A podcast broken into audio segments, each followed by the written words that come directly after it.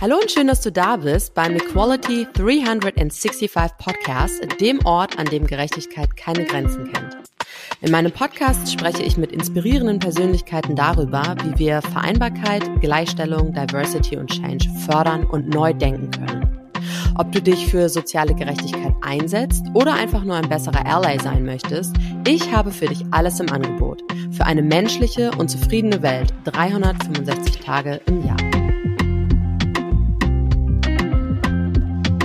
Livia, mega schön, dass du heute da bist und dir die Zeit nimmst. Ich freue mich total, mit dir heute zu sprechen. Ähm, magst du mir mal sagen, wo du dich für die Aufnahme gerade befindest? Ja, vielen Dank, Isabel. Ich freue mich auch sehr, hier zu sein und vielen Dank für die Einladung. Ich befinde mich gerade zu Hause. Montags ist nämlich unser Work from Home Day in München und habe gerade unsere drei kleinen Kinder in die jeweiligen Einrichtungen gebracht und settle mich gerade so ein bisschen in den Alltag ein, in den Montagmorgen. Ja, ich finde das Wahnsinn. Ich, ähm, es ist ja neun Uhr gerade oder ein bisschen nach neun und du siehst so fresh aus, finde ich. Ich bin beeindruckt, weil ich fühle mich gar nicht fresh. Ähm, und krass, was du schon alles oder generell, was Eltern um die Uhrzeit immer schon alles gemacht haben. Wahnsinn. Also Chapeau. Ja, Völlig vielen Dank. Also du siehst auch vollkommen fresh aus. Ähm, das Kompliment kann ich gleich zurückgeben. Man startet ja meistens in die Woche, so Montagmorgen, denkt sich so, wow, crazy, jetzt kommt dieser ganze Alltagsschüssel wieder auf einen zu. Auf der anderen Seite ist man dann, wenn man einmal drin ist, auch wirklich hoch motiviert um neun Uhr morgens. Und während die anderen vielleicht schon einmal oder zweimal auf die Kaffeemaschine gedrückt haben, haben, haben wir äh, deutlich viel schon geschultert, aber ist auch gut so, dass wir das getan haben. Ich glaube, wir, wir starten auf jeden Fall ein bisschen anders in die Woche rein. Ja, voll, voll. Ist total gut. Ähm, magst du dich mal persönlich vorstellen? Wer, also wer bist du und was machst du beruflich? Ja, das mache ich sehr gerne. Also mein Name ist Livia, wie du ja schon am Anfang gesagt hast. Ich bin seit neun Jahren bei Google und äh, bin dort eigentlich quasi immer oder mehr oder minder im gleichen Bereich. Ich äh, bin im Sales und Business Development und äh, berate Kunden hinsichtlich ihrer digitalen Transformation, wie sie ihre Marketingbudgets im Online bestenfalls ausgeben und hatte da anfangs Kunden aus dem Pure Play Bereich. Pure Play sagt vielleicht dem einen oder anderen nichts. Das sind so äh, Unternehmen, die zum Teil überhaupt keinen physischen Ableger haben, also sowas wie Autoscout, Check24, die habe ich beraten und dann bin ich irgendwann in eine Führungsposition gekommen bei Google und bin jetzt seit vier, dreieinhalb Jahren in der Führung bei Google und leite dort auch Teams im selben Bereich und äh, habe bisschen vom PurePlay einen Schwank, Schwank gemacht in den Retail-Bereich rein. Mhm, spannend. Ähm, zu deinen äh, beruflichen ähm, Werdegang und auch Herausforderungen und, und allem Möglichen kommen wir später nochmal. Ähm, du hast gerade ganz äh, zu Beginn ja gesagt, dass du Mutter von drei Kindern bist. Und ich habe mich gefragt, wolltest du schon immer drei Kinder haben? Ja, eine gute Frage. Ich habe äh, mich das, ehrlich gesagt, habe ich so ein bisschen drüber nachgedacht, wollte ich schon immer drei Kinder haben. Ich äh, kann mir das gar nicht so ganz genau beantworten mit Ja oder Nein. Ich wusste immer, dass ich irgendwie mehr als ein Kind haben wollte. Ob es jetzt zwei oder drei oder vier sind, war mir vier ist auf jeden Fall nicht mehr drin bei uns. Aber ich war dann doch mit der Zahl drei sehr glücklich, weil ich wusste immer, ich wollte Kinder haben, die sich so ein bisschen in so einem kleinen Pulk auch die so ein bisschen in so einem kleinen Pulk zusammenkommen und sich gegenseitig haben. Und wenn der eine mal nicht richtig spurt, dass auf den anderen Verlass ist. Und demnach ja. finde ich, die Gruppierung eigentlich ganz gut. Man kriegt ja manchmal so die Challenge und sagt, ist ja nicht gleich und vier sind ja mal besser, weil es, das balanciert sich eher aus. Aber ich finde ehrlich gesagt drei ganz optimal so vom Gerüst her und ähm, das, äh, war vielleicht nicht so immer von Anfang an der Plan, aber ich bin ganz glücklich mit den dreien jetzt. Ja, ja, total schön. Ja, stimmt. Man sagt, glaube ich, irgendwie, ein Kind ist gefühlt immer eine große Herausforderung. Beim zweiten sagt man doch immer, das läuft mit. Und bei drei sagt man, ach, das passt irgendwie. Die, die funktionieren so miteinander. Ja, oder? Das, ich, bei uns wurde immer gesagt, als ich unser drittes Kind bekommen habe, dass das dritte einfach mitläuft. Das stimmt. Also bei uns ist es auf jeden Fall nicht mhm. so. Spannend. Und mein Mann wollte auch eher immer zwei Kinder nur. Und ich war immer die dann die treibende Kraft, die gesagt hat, komm, noch eins, ist doch super nett. Ich äh, bin aus einer Konstellation von, also ich habe einen Bruder, der ist jetzt auch sieben Jahre älter als ich, dem bin ich jetzt nicht so eng. Und äh, obwohl ich eine sehr gute Beziehung mit ihm habe, aber das habe ich irgendwie immer so ein bisschen als Lehre genommen, dass ich mehr wollte als nur einen und vielleicht dann auch ein bisschen enger, weil sieben Jahre ist dann halt auch einfach nochmal ein extremer Altersunterschied. Ja, ich finde das total spannend, weil vom Gefühl her kann ich das total nachvollziehen. Und jetzt kommen wir aber zu diesem großen Thema Vereinbarkeit. Ähm, weil ich immer, weil, also persönlich ist das meine größte Sorge und auch die größte Herausforderung, dieses Gefühl, schafft man dann überhaupt noch Vereinbarkeit? Schafft man überhaupt noch für sich zu sorgen? Schafft man überhaupt noch Karriere zu machen? Schafft man überhaupt noch Familie und beruflichen Herausforderungen unter einen Hut zu bringen? Und das wäre auch meine Frage an dich. Also würdest du sagen, dass ihr Vereinbarkeit gut leben könnt? Also ich würde sagen, wir haben, wir haben gutes, eine gute Taktung reinbekommen und wir versuchen jeden Tag es zu optimieren. Ich würde sagen, wir haben einen guten Start, der auf jeden Fall ab und zu mal relativ viel Power benötigt, aber es macht total viel Spaß und ich würde auch nicht umdrehen. Mhm. Ich würde jetzt nicht mich dazu entschließen zu sagen, ich gebe jetzt alles auf, es ist wirklich einfach zu herausfordernd. Da ja. möchte ich aber nicht dabei sagen, dass es nicht herausfordernd ist. Also es ist schon herausfordernd, gerade wenn die Kinder noch so klein sind und so unterschiedliche Needs oder unterschiedliche Bedürfnisse haben. Es ist einfach echt eine Herausforderung, aber ich liebe die Herausforderung. Ja. Wie alt sind deine Kinder? Meine Kinder sind, meine Tochter ist zwei, die wird jetzt drei im August. Oh. Mein äh, mittlerer Sohn ist jetzt gerade vier geworden im Mai und mein ältester Sohn ist sechs. Wow, ja, dann sind die ja echt äh, sehr nah beieinander eigentlich, ne? Krass, ja. voll schön. Also für die natürlich wirklich schön, aber ich stelle mir das wahnsinnig herausfordernd vor. Ich finde es echt äh, cool, dass du darüber so ähm, A, so offen sprichst, aber auch mit so einer Leichtigkeit irgendwie, weil klar, ne, ich stimme dir total zu. Ich glaube, eine Familie zu haben ist immer eine Herausforderung, weil, wie du angesprochen hast, persönliche Bedürfnisse, Wünsche, ne, es ist total schwer, das unter einen Hut zu bringen. Und dann ja auch noch die eigenen Bedürfnisse und Wünsche, die man da irgendwie einbringen möchte. Und auf der anderen Seite gibt einem das ja auch, ähm, ja, so was ganz äh, übergeordnetes auf so einer Metaebene so viel zurück, glaube ich, was man gar nicht beschreiben kann, ne? Total. Also witzigerweise waren wir jetzt gerade gestern ähm, auf so einem Elternwochenende, wo wir immer hinfliegen, einmal im Jahr und dann hat äh, der Freund von uns gesagt, ich, manchmal weiß ich gar nicht, warum wir uns das antun mit diesen Kindern.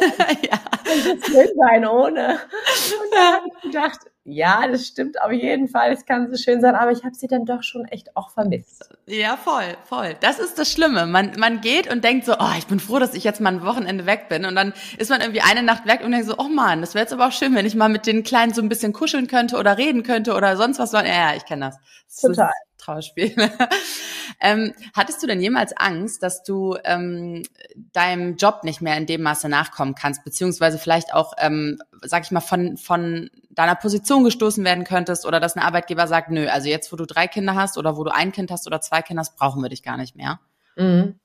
Also so direkt Angst hatte ich nicht, aber es war so ein Gefühl, dessen, dass ich dachte, meine Karriere wird auf jeden Fall auf einem wackeligeren Boden stehen und ich musste, hatte immer so eine Art Druck, bevor ich äh, schwanger geworden bin, dass ich in einer Position stehe, wo ich auch zufrieden bin, wenn ich zurückkomme. Mhm. Und ich wusste immer, dass ich ziemlich schnell zurückkommen wollte. Ich weiß auch einfach von mir selbst, von meinem Typ her, dass ich nach fünf, sechs Monaten brauche ich einfach diese Kopfarbeit, so sehr ich meine Kinder liebe, aber ich wusste das immer dass es nach fünf, sechs Monaten einfach für mich zu Hause äh, kein Spielfeld mehr ist. Und also schon auch, aber ich auf jeden Fall noch was brauche, was mich nebenbei ähm, inhaltlich treibt. Und was ich dann aber hatte, ist dieser Punkt dessen, wenn ich schwanger wurde und ich wusste, ich sitze jetzt nicht in der Position, wo ich wirklich richtig zufrieden diese fünf Monate rausgehe, dann wurde ich nervös. Mhm. Und das hatte ich ganz besonders vor dem Kind, also vor meinem zweiten Kind, vor August, bevor der gekommen ist habe ich noch nicht eine Führungsposition inne gehabt.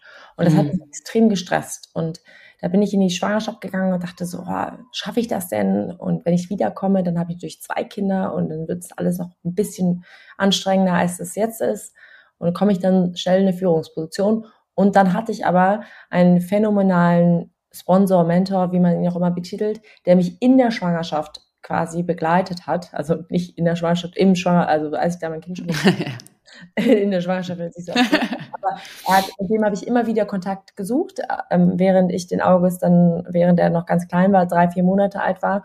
Und dem habe ich immer wieder gesagt, ich möchte unbedingt in eine Führungsposition. Bitte denk an mich, wenn es irgendwie Vakanzen gibt. Und er hat immer gesagt, du, ich denk auf jeden Fall an dich, jetzt lehn dich zurück, du hast dein Kind gerade bekommen und entspann dich. Und das hat mir ehrlich gesagt einerseits ein bisschen den Druck rausgenommen. Auf der anderen Seite hat er dann auch wirklich an mich gedacht, als es eine, als eine Vakanz kam, hat gesagt, jetzt gibt es diese Vakanz, möchte ich darauf bewerben. Und das habe ich dann gemacht in der Zeit, wo ich in Maternity oder in äh, Mutter, Mutterschaft war. Und dann habe ich die Rolle bekommen und das hat den Druck dann wieder rausgenommen. Also Angst insofern nein, aber ich hatte schon einen Druck, dessen wirklich voranzukommen. Und in dem, als ich mein drittes Kind bekommen habe, hatte ich dann eine Führungsposition schon inne und da war es dann ein bisschen einfacher für mich. Mhm.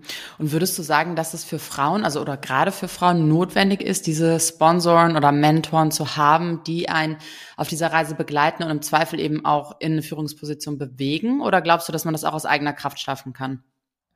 Ich glaube, äh, es gibt wahrscheinlich nicht den einen ähm, Weg, aber ich bin mir ziemlich sicher, dass Sponsoren und Mentoren extremer Mittel, also ein extremer Hilfegrad sind dessen oder eine Hilfestellung dessen sind, wenn man vorankommen kann oder soll oder möchte, weil sie halt einem zum Teil auch einfach diese Unsicherheiten nehmen. Und das ist auch ein Punkt, den ich immer versuche, jetzt weiter voranzutreiben, ist dieses große, die große Angst, dass man irgendwas verpasst. In dem Fall bei mir war es, als ich halt schwanger wurde, dass ich dachte, oh Gott, jetzt, jetzt schaffe ich das nicht mehr. Dass dann da jemand ist, der sagt, natürlich schaffst du das. Warum sollst du es dann nicht schaffen? Also diese inneren Saboteure, die dann immer mal wieder im Kopf hochkommen, einfach leise zu machen und den Noise oder das, den Geräuschpegel etwas leiser zu schalten. Dafür sind Sponsoren und Mentoren da und die einen auch immer wieder irgendwie in Stärken zu sagen oder generell sagen, du hast extrem gute Herausforderungen oder das gute Voraussetzung dessen, Führungskraft zu werden und an dich glauben. Also ich glaube, dieses Mittel dessen, dass sie an dich glauben, das gibt einem selber auch extrem viel Stärke oder sehr, sehr, sehr, sehr viel Sicherheit. Mhm. Ich habe ähm, gerade, wo du das sagst, bei mir war das, ähm, du hattest eben gerade sowas gesagt, dass du immer so nach fünf, acht Monaten das Gefühl hattest, du musst jetzt wieder ähm, einsteigen, ne? weil du das auch für den Kopf brauchst, was ich im Übrigen total nachvollziehen kann.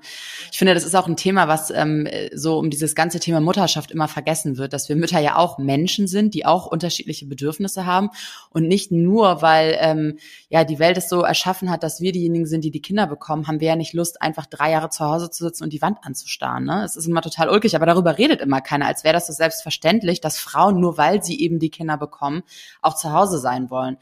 Und ähm, was ich damals oft erlebt habe, ist, dass ähm, ich, nachdem ich auch relativ schnell den Drang danach wieder arbeiten gehen zu wollen und sowas äh, kundgetan habe, dass dann ganz viele gesagt haben, ja echt, willst du wirklich, bleib doch mal zu Hause. Ich meine, du bist doch die Mutter, dein Sohn braucht dich doch. Wo, wo ich mir immer irgendwie gedacht habe, ja, aber mein Sohn braucht auch den Papa und der ist ja auch da. Ähm, wie ging es dir damit, mit solchen ähm, Aussagen? Hast du da auch Erfahrungen gemacht und wie gehst ja, du damit um? Ich ähm, viele Erfahrungen damit gemacht, dass viele Leute gesagt haben, warum musst du dann nach fünf, sechs Monaten zurück in den Job? Wer zwingt dich denn dazu? Ihr habt doch die finanziellen Reserven, da könnt ihr jetzt auch noch mal ein bisschen irgendwie ein, zwei Monate durchatmen und dann habe ich immer gesagt, es zwingt mich überhaupt gar keiner dazu, aber es ist einfach so, dass ich das brauche, um eine glückliche Person zu sein. Und genauso verlange ich aber auch von der Gesellschaft, und das ist genau das Problem, in das wir jetzt immer wiederum fallen, dass die Gesellschaft auch andere Normen oder andere Rollenbilder akzeptiert. Und das tut sie in Deutschland einfach noch nicht. In Deutschland mhm. sind wir so oft in diesem Punkt, wie du gerade gesagt hast, ist in diese, dieses Jahr, ist eigentlich quasi die Norm. Die Frau sollte immer das Jahr draußen sein, oder das heißt immer, aber mehr oder minder ist es eigentlich schon komisch, wenn man nicht das Jahr nimmt. Und das ist schon irgendwie auch ein bisschen vom Sozialstaat so vorgegeben, ja, weil wir halt ein Jahr lang mit Elterngeld bezuschusst werden und ja. es leichter gemacht wird. Und ich glaube, das können ja auch, also ich bin überhaupt nicht dagegen, dass man dieses Jahr nicht nehmen sollte, aber ich glaube, damit incentivieren wir auch eine Kultur, dass die Frau gleich automatisch in dieses ich bleibe ein Jahr zu Hause und ich bin da für die Kinder und mein Mann macht Karrieremodell fahren. Ich habe letztens auch wieder von der Tijen, glaube ich, oder so online gesehen von der ACI eine Auswertung dessen, ab wann das so extrem kippt, dass die Frau einfach keine Karriere mehr macht und der Mann geht einfach ja das stagniert einfach, es geht einfach weiter, es stagniert nicht, sondern es geht einfach so stringent weiter. Und die Frauen, die knicken halt total ab. Und die knicken natürlich ab, weil sie Kinder bekommen. Und ja. das finde ich auch in Ordnung, dass sie ein bisschen abklicken. Ist ja nur, der Mann kann nun auch kein Kind bekommen. Aber dann, genau wie du sagst, dann nicht das alles auf diese Frau zu polen und die Frau hat das Kind bekommen. Ich habe letztens irgendwann mal einen Kommentar bekommen, warum hast du überhaupt Kinder bekommen? Und dann habe ich gleich zurückgeschossen, mein Mann hat genauso Kinder bekommen. Also ich meine, wenn mein Mann nicht da wäre, hätten wir keine Kinder. Und genauso ist das dann dementsprechend sein Anteil, für die Kinder zu sorgen, wie das mein Anteil ist. Und da müssen wir noch viel, viel weiter, also da müssen wir einfach in der deutschen Kultur viel weiter hinkommen Richtung den Ländern dessen, dass einfach beide dieses Kind in die Welt gesetzt haben und beide ja. Kind auch verantwortlich sind. Ja, und ich glaube, ehrlicherweise, solche Kommentare, die sind auch meistens so ein Spiegelbild von Neid irgendwie, oder? Also da geht's ja um ganz andere Sachen, als wirklich darum, dass jemand dir jetzt nicht zutraut oder dir nicht, ähm, dich nicht dabei unterstützen möchte, dass du deinen Job, deinem Job nachgehst. Also wieso sollte man da irgendwas gegen haben? Ich finde das immer ganz komisch, wenn solche Kommentare kommen. Ja, ich auch. Ähm, aber wie können wir denn deiner Meinung nach traditionelle Vorstellungen von Mutterschaft und auch der Karriere ähm, in unserer Gesellschaft neu definieren? Weil genau darum geht's ja am Ende des Tages eigentlich. Ne? Also wie definieren wir das neu? Ähm, hast du da irgendwelche Ideen, was man da akut tun könnte, um da ja, das Bild also zu verändern? Eine, eine Sache, die mir da immer als allererstes einfällt, ist das, ähm, das Argument dessen, dass wir in Deutschland einfach noch wirklich dazu polen, dieses Rollenbild der Frau am Herz immer noch in den Köpfen zu haben. Irgendwie ja. in den Hinterköpfen ist es immer noch drin. Und egal, mit wem man interagiert, seien es irgendwie die Schwiegereltern, die Freunde der Schwiegereltern, oftmals kommt dann der Kommentar, ich hätte gerne meine Kinder, also ich habe gerne meine Kinder aufwachsen sehen. Und dann mhm. mir, und ich krieg das auch und dann rede ich mit meinem Mann darüber und dann wird immer gleich, finde ich, kommt dann gleich irgendwie dieses Gefühl auf, werde ich dem nicht gerecht? Warum sehe ich denn meine Kinder nicht aufwachsen, wenn Voll. ich arbeite? Und das ist, glaube ich, das allererste, was gemacht werden muss. Auch das Verständnis von meinen Schwiegereltern beispielsweise. Da weiß ich ganz genau, die würden mir sowas nie unterstellen dessen, dass ich nicht Teil des Lebens meiner Kinder bin, sondern sie wissen ganz genau, die, ich brauche den Kopf, den kopflichen Input, ich brauche diese Herausforderung und dann bin ich auch eine super Mutter zu Hause oder vielleicht auch mal eine Mutter, die gestresst ist. Natürlich gibt's beides. Also das, glaube ich, ist das, der erste Punkt, wo wir auch in der älteren Generation mehr Verständnis generieren müssen. Ob das jetzt noch so extrem machbar ist, das weiß ich nicht. Aber wir können wenigstens so ein bisschen in die Richtung polen, dass die Frau sich einfach vom Bild verändert hat.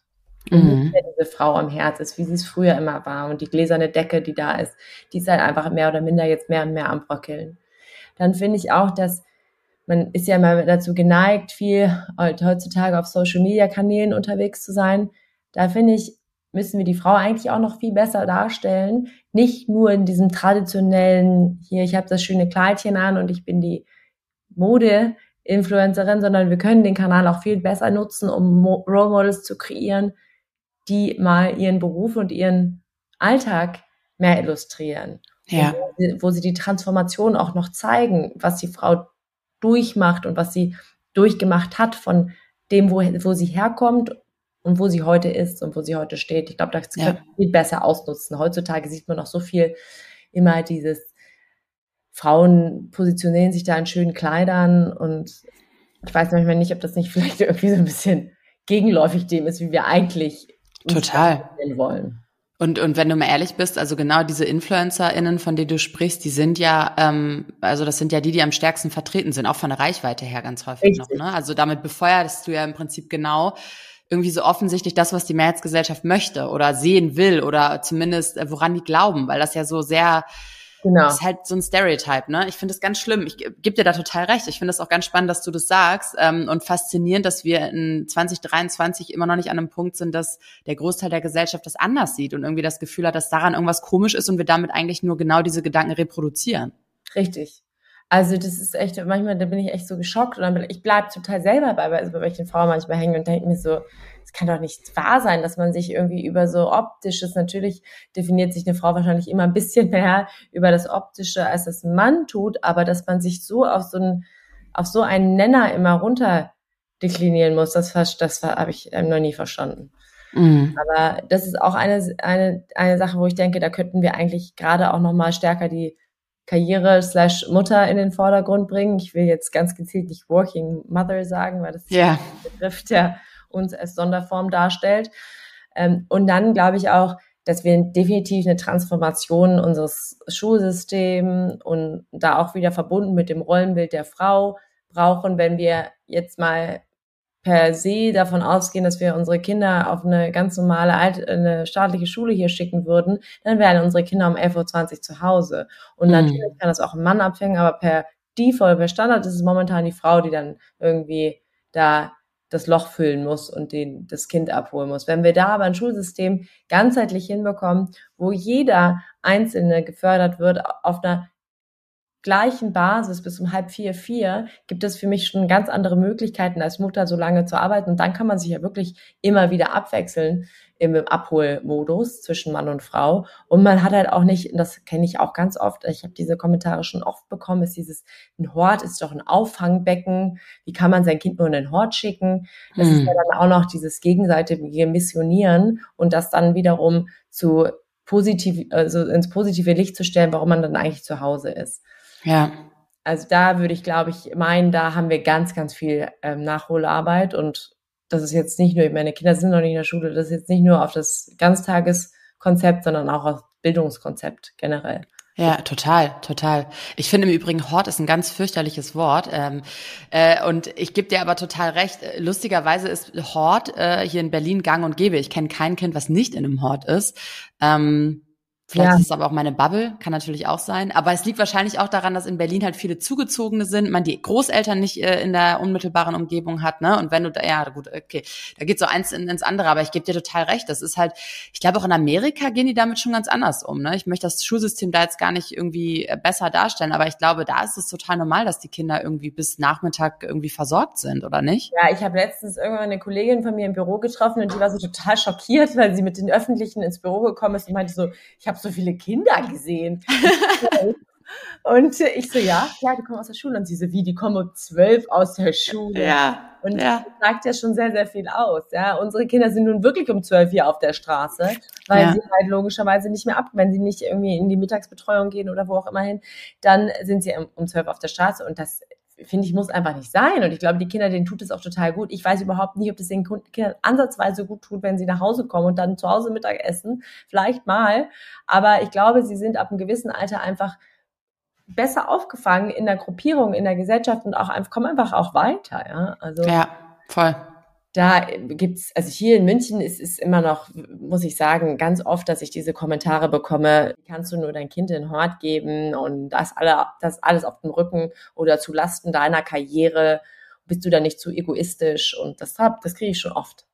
Ich finde das so krass, wirklich. Und meine, unsere Hebamme hat damals gesagt, ähm, achtet darauf, die, wirklich, die hat uns viele, also viele wenige Tipps gegeben, äh, nee, viele wenige ist, macht, ist Quatsch. Also die hat uns wenige Tipps gegeben, aber die waren alle großartig. Und zwar hat sie zum unter anderem gesagt, ähm, Ihr müsst immer darauf achten, dass es euch gut geht, denn nur wenn es euch gut geht und ihr in eurer Kraft seid, könnt ihr die besten Eltern für euer Kind Kinder sein. Und das ist bis heute so. Also und ich denke daran bis heute, ähm, wenn ich nicht auf mich achte und wenn ich nicht auch darauf achte, dass ich auch meine Bedürfnisse befriedige und Sachen mache, die für mich wichtig sind, wie beispielsweise arbeiten und meine Gehirnzellen anstrengen, dann werde ich unglücklich und wenn ich unglücklich bin, werde ich nicht eine coole Mutter sein, weil ich ne, unzufrieden bin, genervter bin, weniger Lust habe und so weiter. Ähm, das ist ja auch ein Teufelsrad und ähm, deswegen, ich finde, was du da sagst, total, ähm, total wichtig. Und ich glaube, das muss jeder für sich erkennen. Wenn es Mütter gibt, die sagen, ähm, für sie ist es okay, dass sie irgendwie jeden Tag zu Hause sind und nicht arbeiten, ist es wahrscheinlich auch okay, wenn, wenn die das so sehen.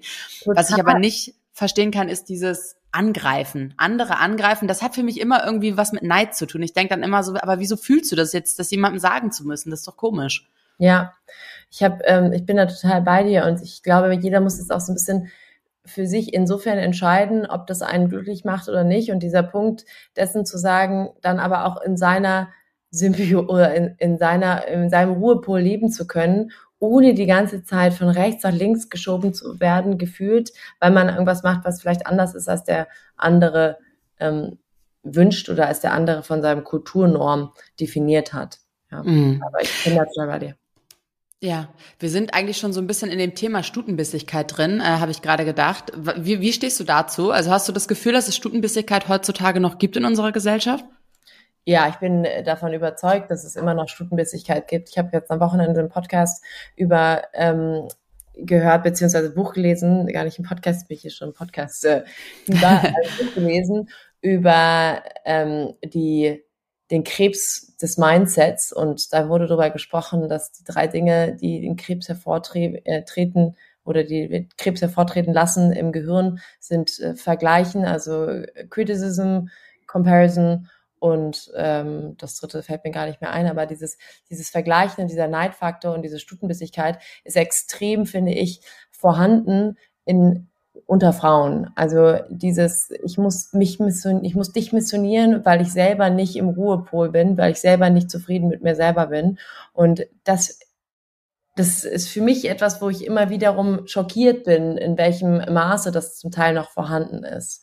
Hm. Und da frage ich mich manchmal, wie wir das irgendwie, wie wir davon wegkommen, dass man sich gegenseitig einfach besser stützt und mehr füreinander da ist, anstelle dessen, sich gegenseitig immer zu transformieren zu wollen, weil man von seinem, weil man denkt, dass seine Norm, dass man sich für sich gesetzt hat, dass man das jetzt irgendwie durch das Missionieren anderer durch die ganze Welt tragen muss. Und ich glaube, mhm. man sollte eigentlich viel weniger ähm, äh, senden, als man empfangen könnte. Ja, also man mhm. könnte viel mehr von den anderen lernen und dann vielleicht pointiert mal was rausnehmen, was einem gefällt und sagen, oh ja, das gefällt mir jetzt, wie du das und das machst.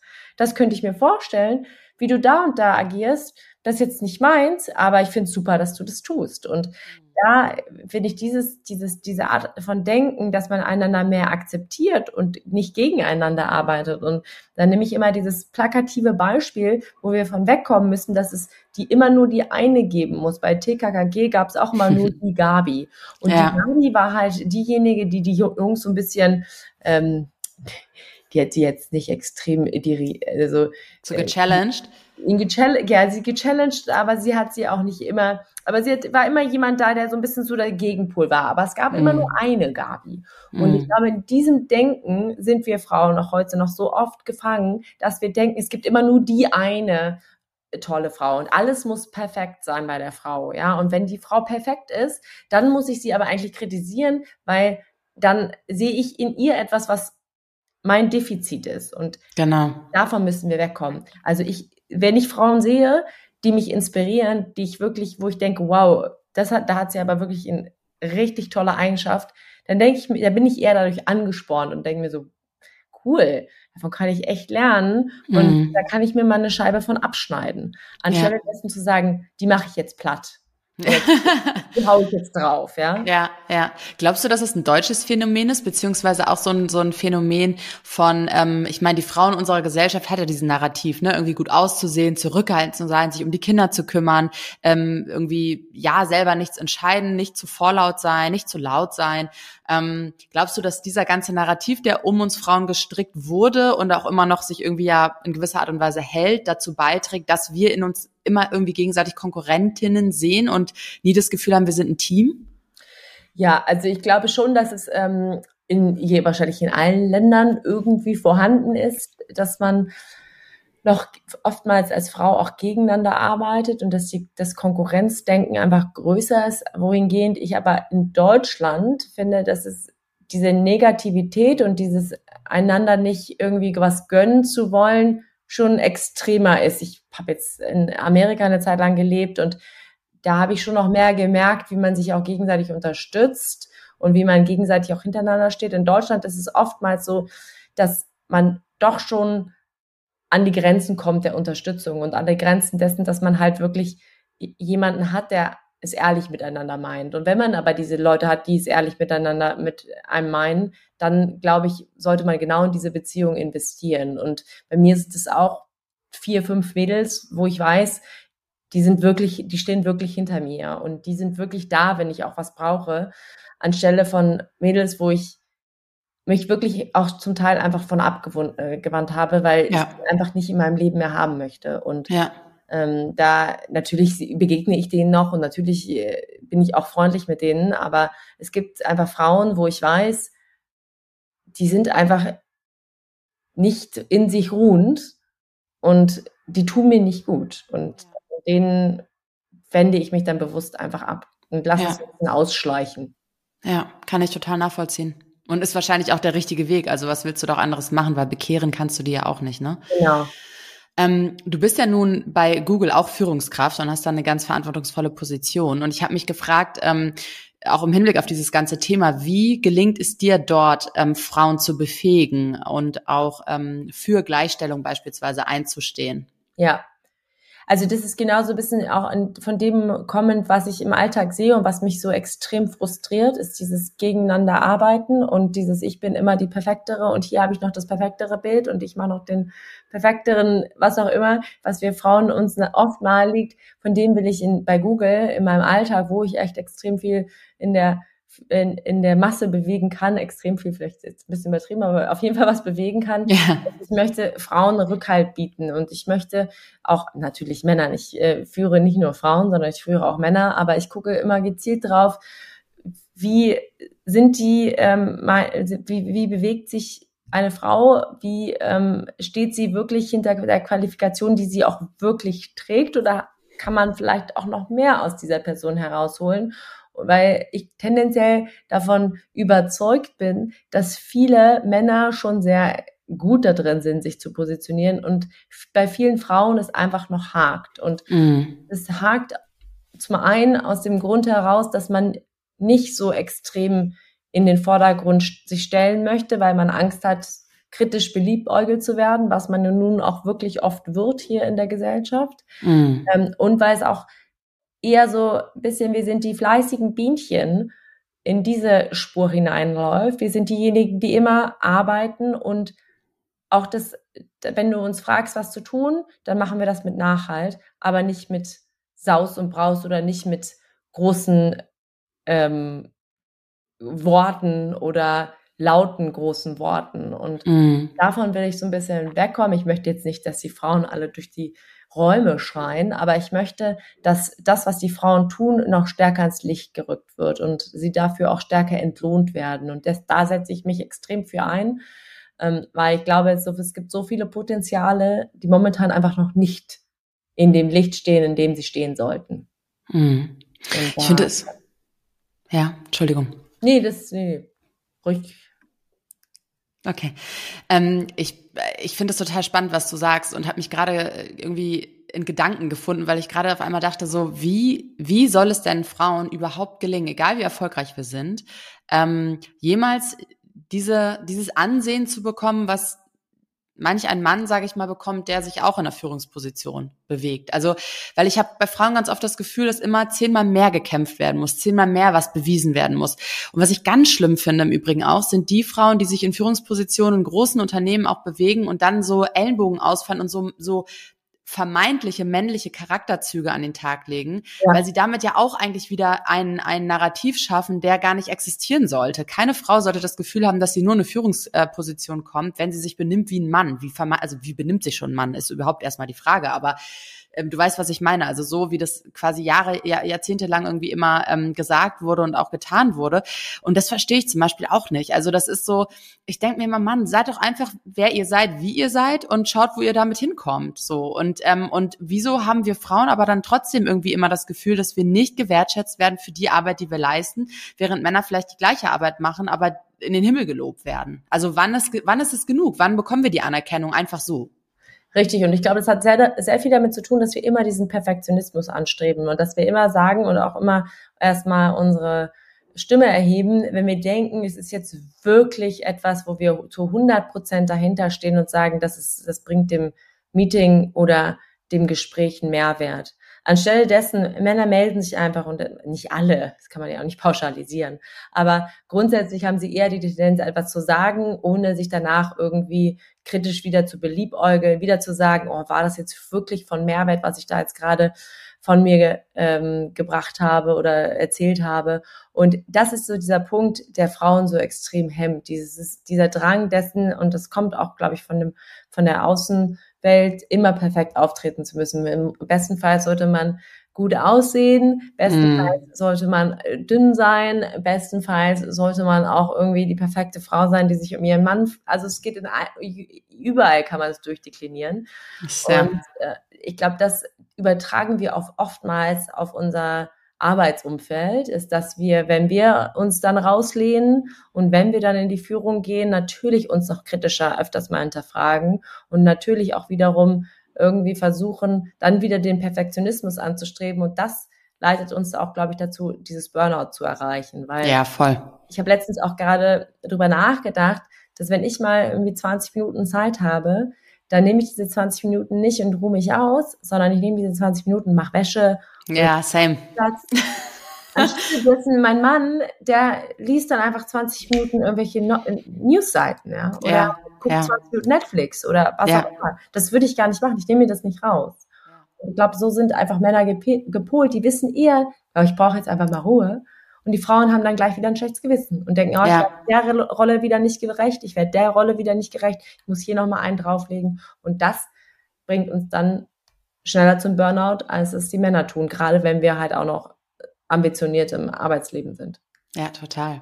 Und ich glaube im Übrigen auch, dass das ganz viel mit einer Prägung zu tun hat, also damit, wie du es vorgelebt bekommen hast. Ne? Wir haben es vielleicht auch gesehen. Ich meine, unsere Mütter waren ja dann auch irgendwie die Generation, teilweise Babyboomer-Generation, teilweise die danach, ähm, die irgendwie genau das gelebt haben, die ganz oft zu Hause waren, die vielleicht sogar Hausfrauen waren oder einfach lange zu Hause waren, die eventuell viel gekocht haben, die sich um den ganzen Haushalt gekümmert haben, die dich von der Schule abgeholt haben oder auch nicht und so weiter. Ähm, und bei den Vätern dann eben das andere, die irgendwie den Sport gemacht haben, die arbeiten gegangen sind und so weiter. Und das ist, glaube ich, dann schon so ein bisschen dieses vorgelebt bekommen haben und wo ich immer wieder sage, ich finde es total wichtig, dass man sich im Erwachsenenalter irgendwann mal selber hinsetzt ähm, und sich mal vor Augen führt, was man vorgelebt bekommen hat, was man davon gut findet und was man vielleicht auch ablegen möchte und was das dann im Umkehrschluss bedeutet für dich, wie du in Zukunft anders weiterleben möchtest. Und ich glaube, das machen ganz wenig Leute. Ähm, beispielsweise ein ganz plastisches Beispiel, ne? Ähm, wenn zum Beispiel in der Kita Geburtstag gefeiert wird, beispielsweise mein Sohn hat Geburtstag, dann ist ja. intuitiv mein Gedanke, oh, ich muss noch einen Kuchen backen. Ähm, wieso denke ich nicht intuitiv, oh, mein Mann muss noch einen Kuchen backen? Ja. So, genau. ne? Und so, und das meine ich. Also, das hat ja was mit einer Prägung zu tun, dass du einfach glaubst, das obliegt dir. Du musst dich jetzt darum kümmern. Und das kann man ja ablegen. Man kann ja sagen, nee, Moment mal ganz kurz. Stimmt, theoretisch glaube ich, dass ich das machen müsste, aber eigentlich will ich das gar nicht. Und ich sage jetzt meinem Mann Bescheid, dass er bitte sich darum kümmern soll. Und dann ist es okay. So. Ne? Also, ja. und Genau. Und wir sind dann auch wiederum so schnell getriggert. Ich glaube, also ich kann jetzt für mich sprechen. Ich bin schon sehr, sehr schnell dann natürlich getriggert, wenn ich dann andere Mütter sehe, die zum Teil mit riesen handgebastelten Basteleinheiten da auf den Geburtstag kommen und man selber sagt, okay, man äh, macht einmal ganz schnell den Jumping, äh, Jumping, einmal kurz ins Jumping House und das war's ja. wiederum ja. und äh, hat dann am besten noch vorgefertigte Tüten, die man auf die man zugreift. Also dieses, man stößt ja ständig an dessen, also Trigger, wo man dann wiederum gegen ankommen muss, ja, weil man ja. halt in der Gesellschaft, ich glaube, das ist in, in den Nordics, in Schweden oder in Dänemark, wenn man da jetzt mal hinguckt, ganz anders. Ich glaube, die, da ist es ganz normal, dass der Mann genauso diesen Geburtstag vorbereitet und dann vielleicht auch bastelt, ähm, wie die Frau auch. Und dann stößt man nicht immer wiederum an diese Grenzen für eine Frau, beziehungsweise an diese Belastungs- ähm, Grenzen, zu sagen, oh, da sieht man das wieder, da zweifelt man wieder, macht man wirklich das Richtige und das habe ich, ich habe das auch noch ständig. Also ich denke immer noch drüber nach. Manchmal, wenn ich irgendwie in den äh, Geburtstagsmodus komme, ist es dann wirklich der perfekte Geburtstag. Aber ich versuche das dann abzulegen und denke mir dann wiederum, ja, es ist der Weg, den ich gehe. Und das ist der Weg, der mir am, be am besten tut. Und so muss man ja. dann immer wiederum dann auch diese Role Models schaffen, die genau das tun. Und mir tut es dann gut, mir genau Menschen zu suchen, die in diesem Umfeld zu, sind und von denen ich dann auch Rat bekomme. Total, super Impuls.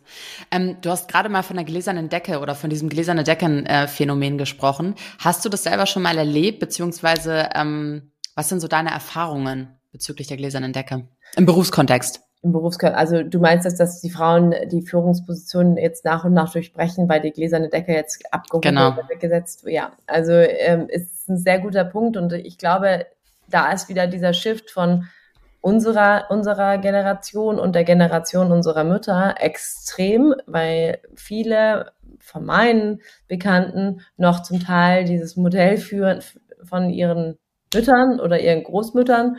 Und das ist heute nicht mehr, finde ich, generationsgerecht oder nicht mehr gerecht unseres Zeitalters, weil meines Erachtens haben wir einen Punkt erreicht, wo Frauen, die sehr gute Ausbildung haben und studiert haben oder nicht studiert haben, wie auch immer, auf jeden Fall in Führungspositionen stehen, mehr, viel mehr Möglichkeiten haben, als das vor 30, 40 Jahren noch der Fall war, weil diese Decke einfach insofern etwas am Bröckeln ist, da sehr viele Unternehmen merken, was für Qualifikationen Frauen mitbringen und wie wichtig diese Qualifikationen auch sind. Und dass diese Zusammenarbeit, damit meine ich nicht, dass die wichtiger ist als die Qualifikation der Männer. Ich glaube, diese Symbiose von beiden macht die erfolgreiche Führung auf, aus. Und aus dem Grunde glaube ich, dass da vieles am Bröckeln ist, aber trotz dessen immer noch natürlich die Frau in der Minderheit ist und natürlich ja.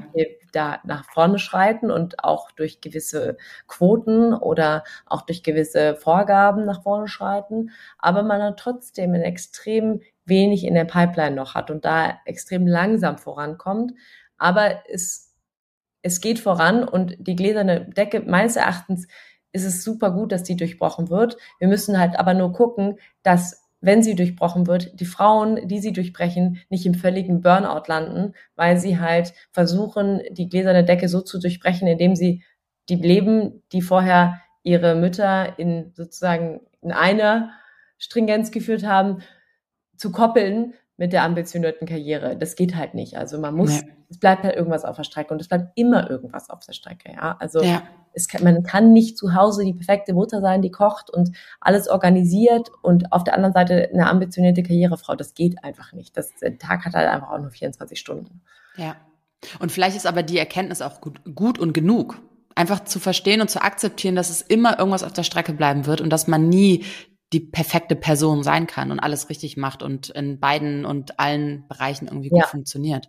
Ganz genau. Also man muss, und da muss man sich selber, ich glaube, man was mir total viel hilft, ist, dass wir uns als Familie zusammensetzen und sagen, was sind unsere Familienprioritäten? Und dann gucken, okay, wenn ich, ich reise meistens einmal die Woche, wenn ich einmal die Woche reise, dann ist meine Priorität in dem Sinne, dass ich zu meinem Business-Meeting komme und entsprechend mich vorbereite.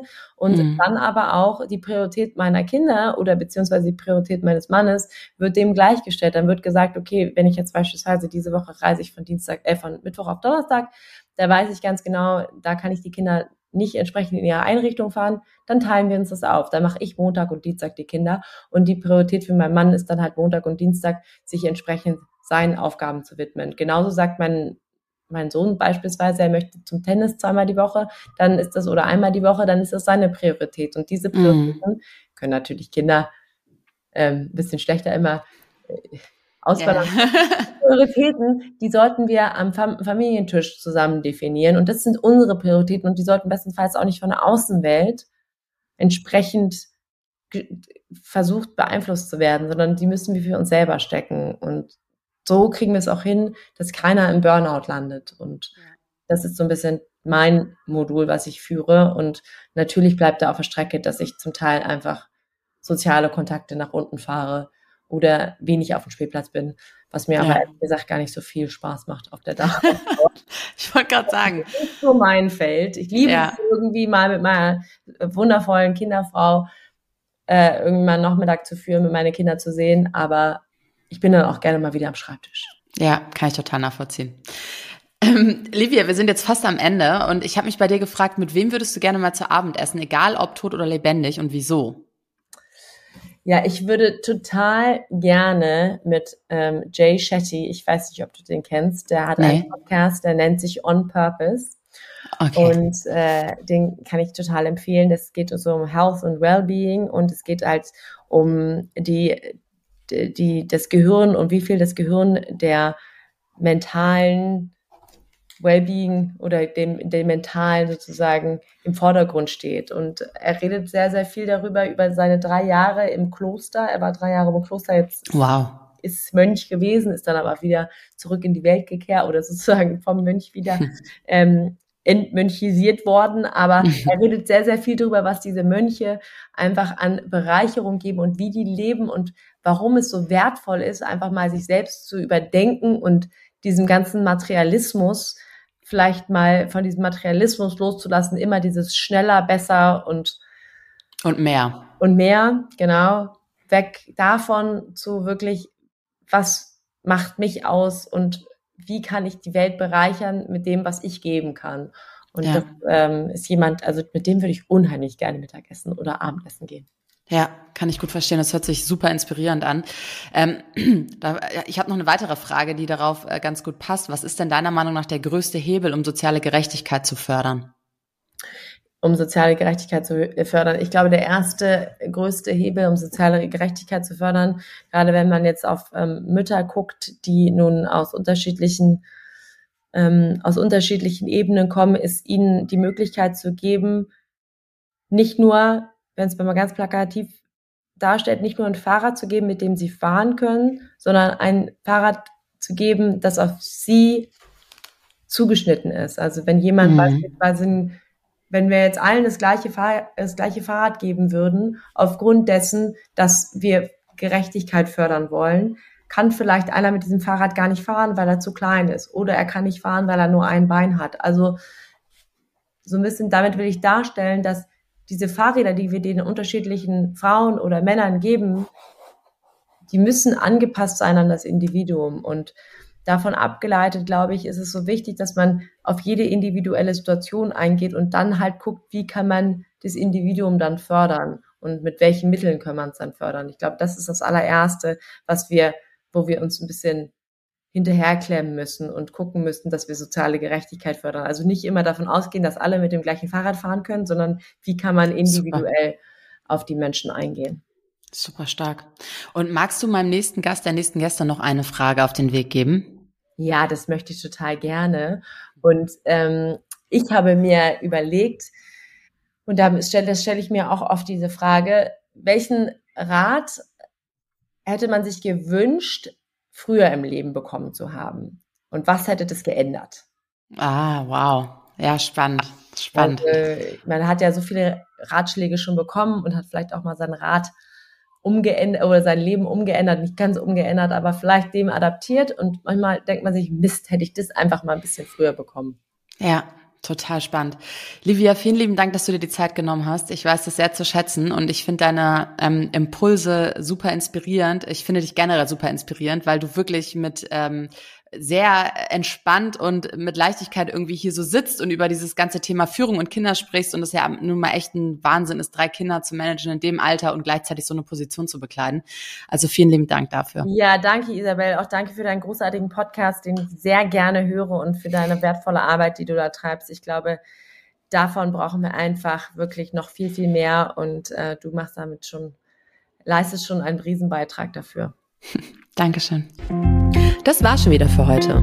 Wenn dir diese Episode gefallen hat, dann abonniere meinen Podcast und unterlasse mir gerne eine Bewertung. Bis zum nächsten Mal. Merci und bye bye.